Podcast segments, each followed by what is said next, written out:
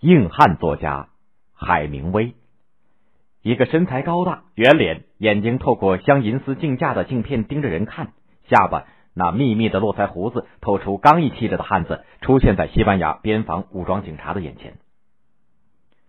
美国报业联盟记者欧内斯特·密勒·海明威，警察看了看这人的身份及护照，摇了摇头，没有法国政府的特别签证，不能入境。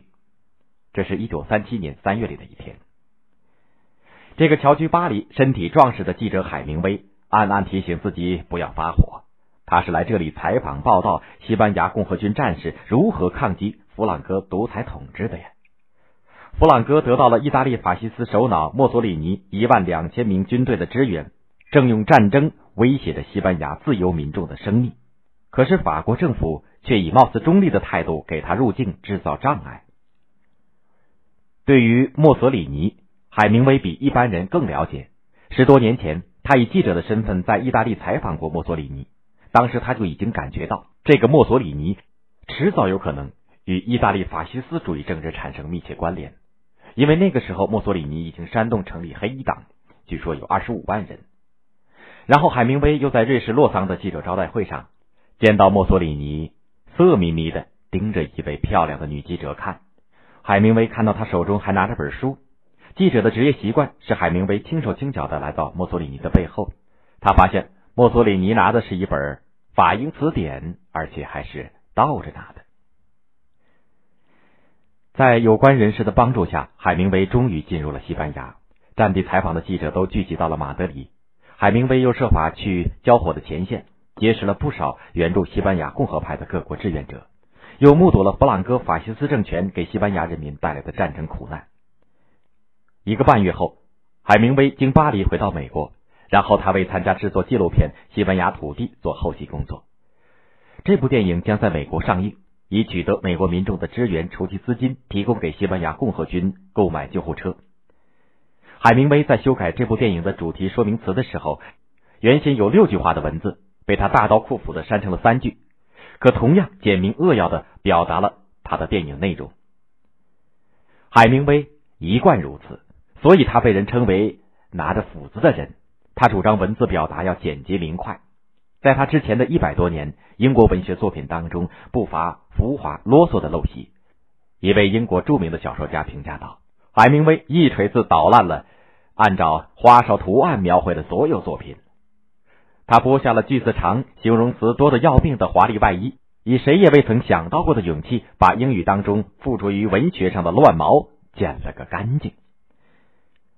海明威的写作文体对后来者产生了很大的影响。一九二六年，他的长篇小说《太阳照样升起》在反战的气氛当中，记述第一次世界大战结束以后，一些流亡在巴黎的英国、美国青年的日常生活。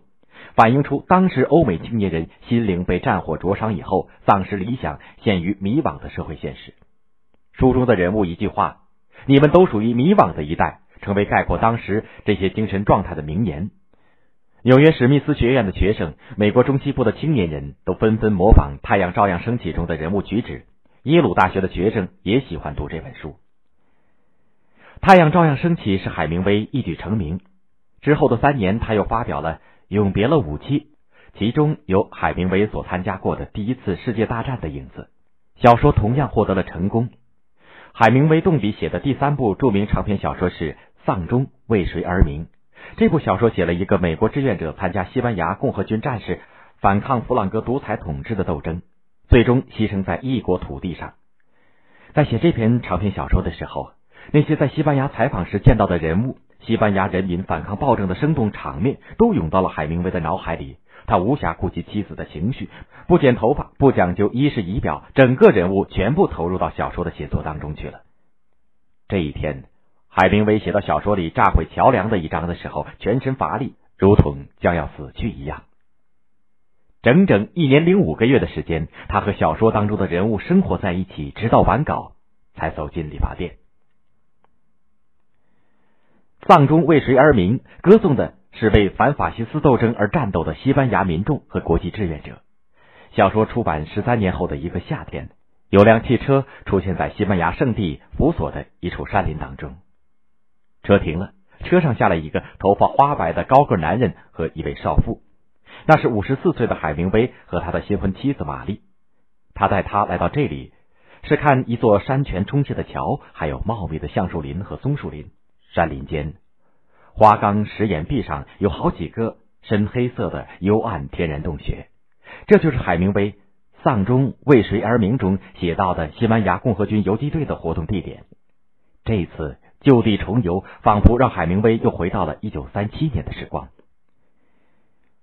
一九五四年，在医院治病的美国将军朗哈姆接到好友海明威的一个电话：“我已经得到那个东西了。”“什么东西？你是说诺贝尔奖吗？”“是的，你是我第一个要告诉的人。”海明威获得诺贝尔文学奖的作品是《老人与海》，一部搁置了十六年以后他重写的中篇小说。他删改完以后只有两万六千多字。一九三五年，有人告诉过他有关捕获一条大马林鱼的故事，还有一位古巴老渔夫的身世。海明威自己就酷爱在海上钓大鱼，与斗牛、拳击、打猎等活动一样，这都是海明威生活当中的必须内容。在古巴海面钓鱼的时候，海明威向一些老渔夫虚心请教，获得了许多关于马林鱼的知识。以至于后来有一位在海上搜集标本的鱼类学家和海明威交谈以后，修正了自己在书房里写的马林鱼活动规律及分布情况的专业资料。在《老人与海》当中，海明威叙述了一个老渔夫圣地亚哥在海上漂泊四天，捕获一条大马林鱼，却在归途当中遇到一群鲨鱼的故事。鲨鱼争食圣地亚哥捕获的马林鱼，圣地亚哥驾船和鲨鱼周旋，用桨、用鱼叉、用棍打鲨鱼，最终。他的船平安靠岸，那条马林鱼却被鲨鱼吃的只剩下了一副骨架。可圣地亚哥仍然不服输，因为他不屈从命运，顽强的与命运争斗。即使明白争斗未必能取胜，他仍然顽强的干。他坚信，人不是生来就要给打败的，你们尽可以把他消灭，但就是打不败他。这种悲壮雄浑的寓言式的主题。使《老人与海》成为海明威最著名的作品。诺贝尔文学奖的颁奖评语当中，专门提起海明威作品那些勇于搏斗、不怕困难的精神，以及他精通叙事艺术以及对当代文学风格的影响。海明威的许多作品当中都有一股强烈的面临危机而奋力搏斗的激情，他塑造了百折不挠的硬汉形象。就在《老人与海》的结尾。他让那个老渔民圣地亚哥回到岸上，睡梦当中还梦见了狮子，这是一种壮心不灭的精神。六十二岁，海明威无法摆脱疾病的折磨，自杀身亡。也许这种不可取的方式，正是这位作家在和命运搏斗无法取胜之后一种无奈之举。然而，海明威留下的是他简洁的叙事艺术以及他作品当中的硬汉精神。如果一位散文作家对于他想写的东西心里有数，那么他可以省略他所知道的东西。读者呢，只要作者写的真实，就会强烈的感受到他所省略的地方，好像作者已经写出来似的。冰山在海里移动是很庄严宏伟的，这是因为它只有八分之一露在水面上。海明威自述的这番话，让后人明白为什么他的作品能够被人长久的喜爱，因为。那正是用简洁语言凝聚的冰山。